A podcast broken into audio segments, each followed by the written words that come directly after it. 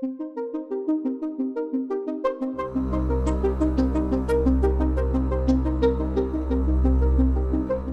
my name is Julie Smithson, and I am your XR for Learning podcast host. Ben Irwin is an expert of the XR ecosystem, including hardware and software platforms and events in the rapidly evolving industry. Recognizing the revolution of how we consume information being brought about by spatial computing and volumetric video, Ben is focused on creating new experiences in WebXR and social VR.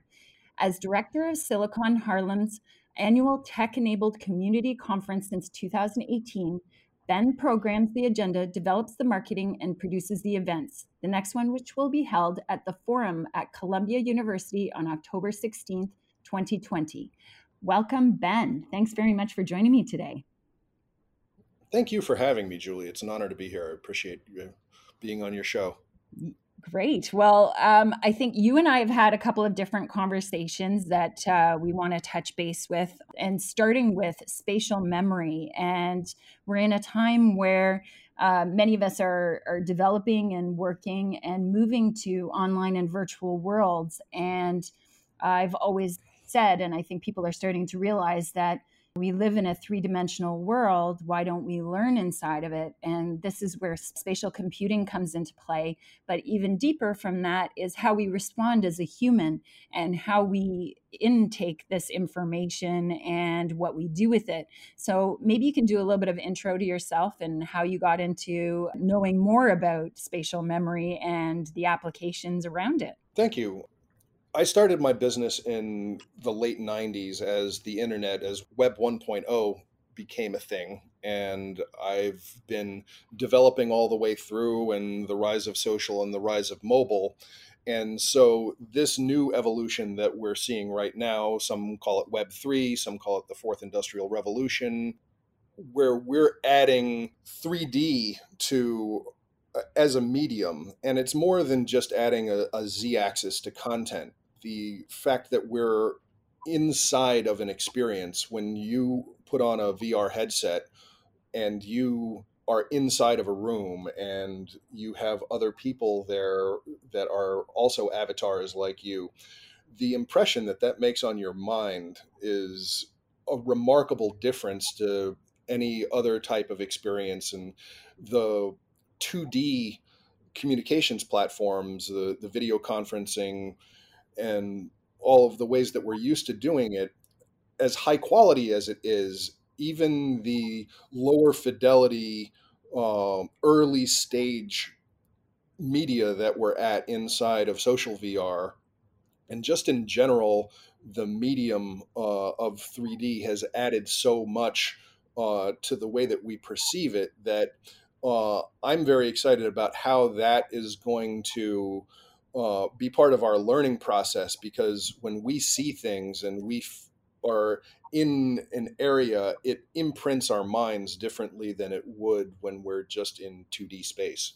Just to give our listeners a little bit more premise, spatial obviously means the things that are around you. And that's not just objects, that's your environment and also sound as well. So maybe you can talk a little bit more about your memory and how you take these things in and you remember them more.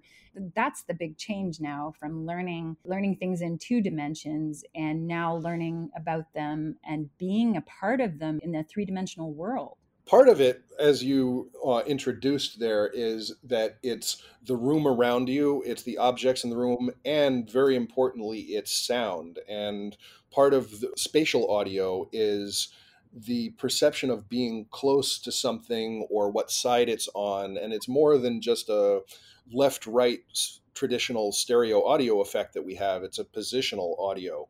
But when we are sitting down or standing inside of a VR experience, there are several different components to that. There's a horizon, there's a it's called a skybox or the wall that surrounds the the wrapper, if you will, of that environment. And then all of the 3D objects in the environment, the way that you relate to things when you see things in stereoscopic 3D, it has a much higher impact. And a great example is the traveling while black stereoscopic uh, 360 video experience that is available on Oculus Quest. It was a documentary that came out for the 2019 Sundance Film Festival right after the Green Book movie had been nominated for an Oscar. And this was the story of the real Green Book. And what really I found incredibly powerful was how uh, the presence of the people that were surrounding you. You're sitting in a booth in a diner and you're listening to Tamir Rice's mother explain what happened the night he was killed. And there are people sitting on the side and the interviewer is sitting right next to you and you're you're there. And if you were just looking at that through traditional monocular video, then it would be a pretty traditional experience. But when you are in stereo and I think that the most important thing about what makes it different is how relative to your own size it is. So when you're looking at a person and they look proportional to your size, they don't look huge, they don't look small, they look like they're right there in front of you. It's it affects you emotionally and it embeds the experience in you so that you have a better retention of what is going on but it's more than just a stereoscopic 3D experience because that's what they call three degrees of freedom, where you can pitch, yaw, and roll your head. You can turn your head and everything sort of stays in balance, but you can't move within it. Now, in a spatial experience where you have six degrees of freedom, you also add up, down, left, right, and back and forth. And that is really powerful because you can change your perspective of the room. You are the camera. And so that freedom of choice to be able to observe something, and you and I had been part of the educators in VR a couple of weeks ago, and this was in an avatar, but you can move around the room and you're listening and you're watching a presentation on the board, and it's just like you are there. Even if you're a cartoon avatar, it still feels just like you're there so with all of these experiences and this uh, the the immersion of basically touching on all of the senses you're hearing things you're seeing things you're feeling things this probably is a great segue into a term that you and I started talking about more at the educators in VR and I presented it as well in my talk was was more about the humanics uh, about humans and the way that they interact with the technology and how they continue to feel and um, be socially responsible to balance all of these things as well as the analytics and the data analytics that that come with engaging with all of these technologies. Touch a little bit more on that subject and how does the mind interact with being immersed so much uh, being in a three-dimensional experience? One of my favorite personal analogies to how that works is when you've never been to a place, you imagine what that place is like. And you can see pictures of that place, and more often than not, those pictures are in 2D. And you may have been on a plane before, so you know what it's like to fly and you can travel there. So you can sort of imagine that. But when you actually do it and you get on a plane and you travel and you spend some hours and you get off and you get on a train or a car and you go to a place and you go around it. Like a perfect example was a buddy and I, when we were in our early 20s, had a pact to go to Stonehenge. Always wanted to go to Stonehenge. It was a bucket list item from early in my life. And so we went to Stonehenge. And this was a long time ago now, but I can still spatially reimagine that entire trip, including being there at Stonehenge and seeing the rocks and moving around them and and seeing the landscape.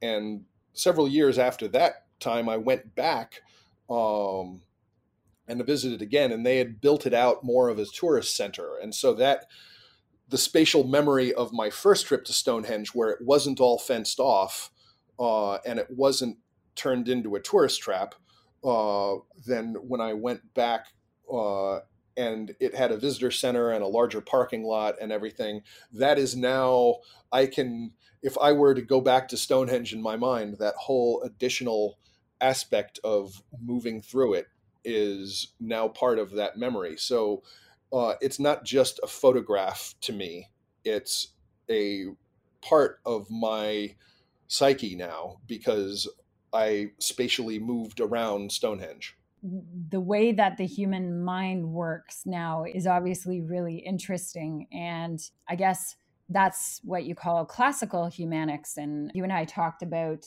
the Robot Proof book by Joseph Aoun and mm-hmm. um, learning a little bit more about humanics and, and the model of uh, includes two dimensions the content portion of it and then the three literacies um, but also mm-hmm. about the cognitive capacity of the way that you interpret your presence and maybe talking a little bit about the cognitive capacities of of what we experience um, in these ex- in these three-dimensional experiences now in virtual worlds what kind of impact they have on us and how we interpret them?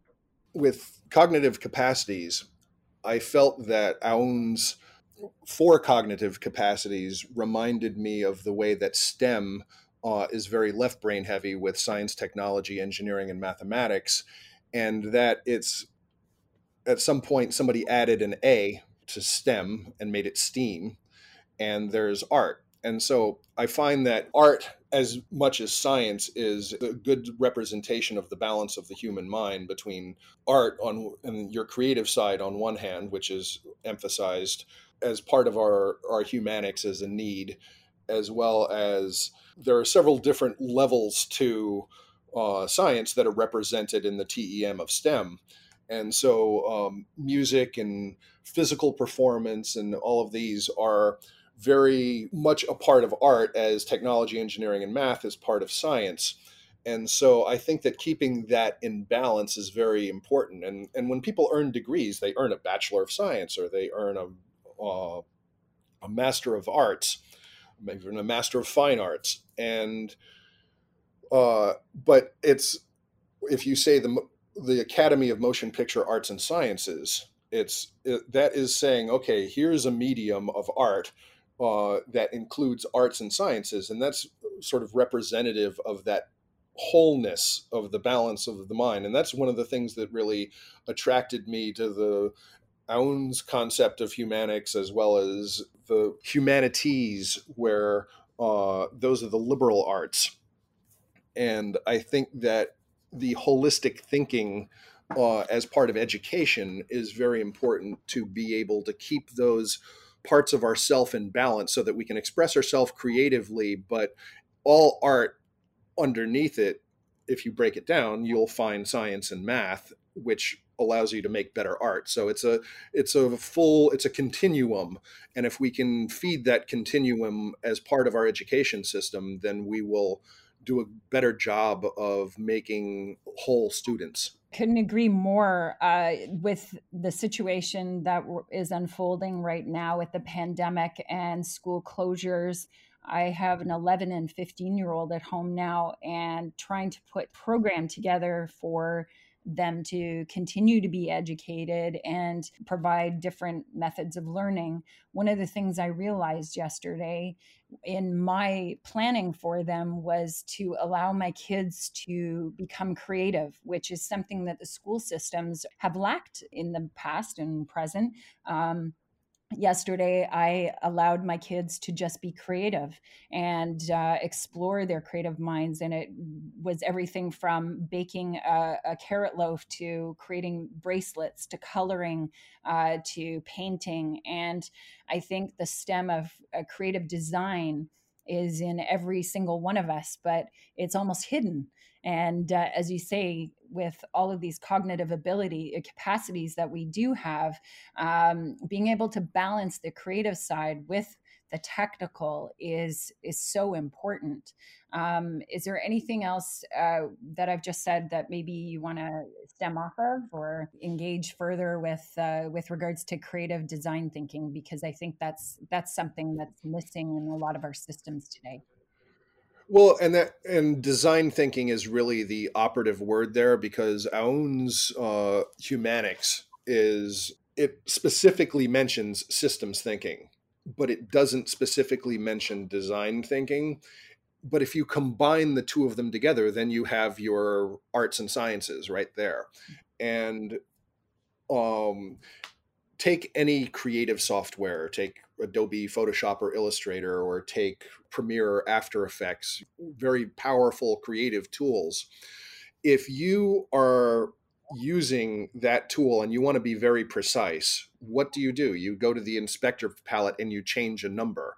You could draw something and have that be by hand, and that will have its own sort of aspects to it that you created with your hand with the imperfection of your hand or even if you have a very talented and accurate hand it's still a hand drawn thing but if you are taking out a polygon tool and you're saying okay well here's a square here's a hexagon uh, and then you want to bend it a precise amount or warp it a precise amount or scale it a precise amount, then you can just put in that exact number and uh, you can align it to guides and and all of that precision is embedded in art. And to me that's just a great metaphor for blending arts and sciences in a creative way there are plenty of artistic things that you can do uh, with data and data may seem like a very dry and ab, you know it's a concept that some people don't even think that much about data but the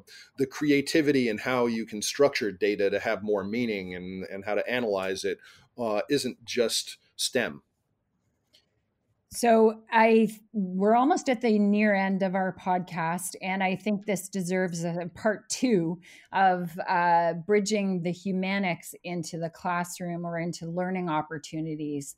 Um, before we do sign off from this podcast, I do know that you and I are truly passionate on on humanics and being able to balance this out. So I hope you'll join me again for another conversation on how everyone must balance their humanics, their creative side, their the management of their data, their technology, and remain human through this transition of being in a hyper connected world.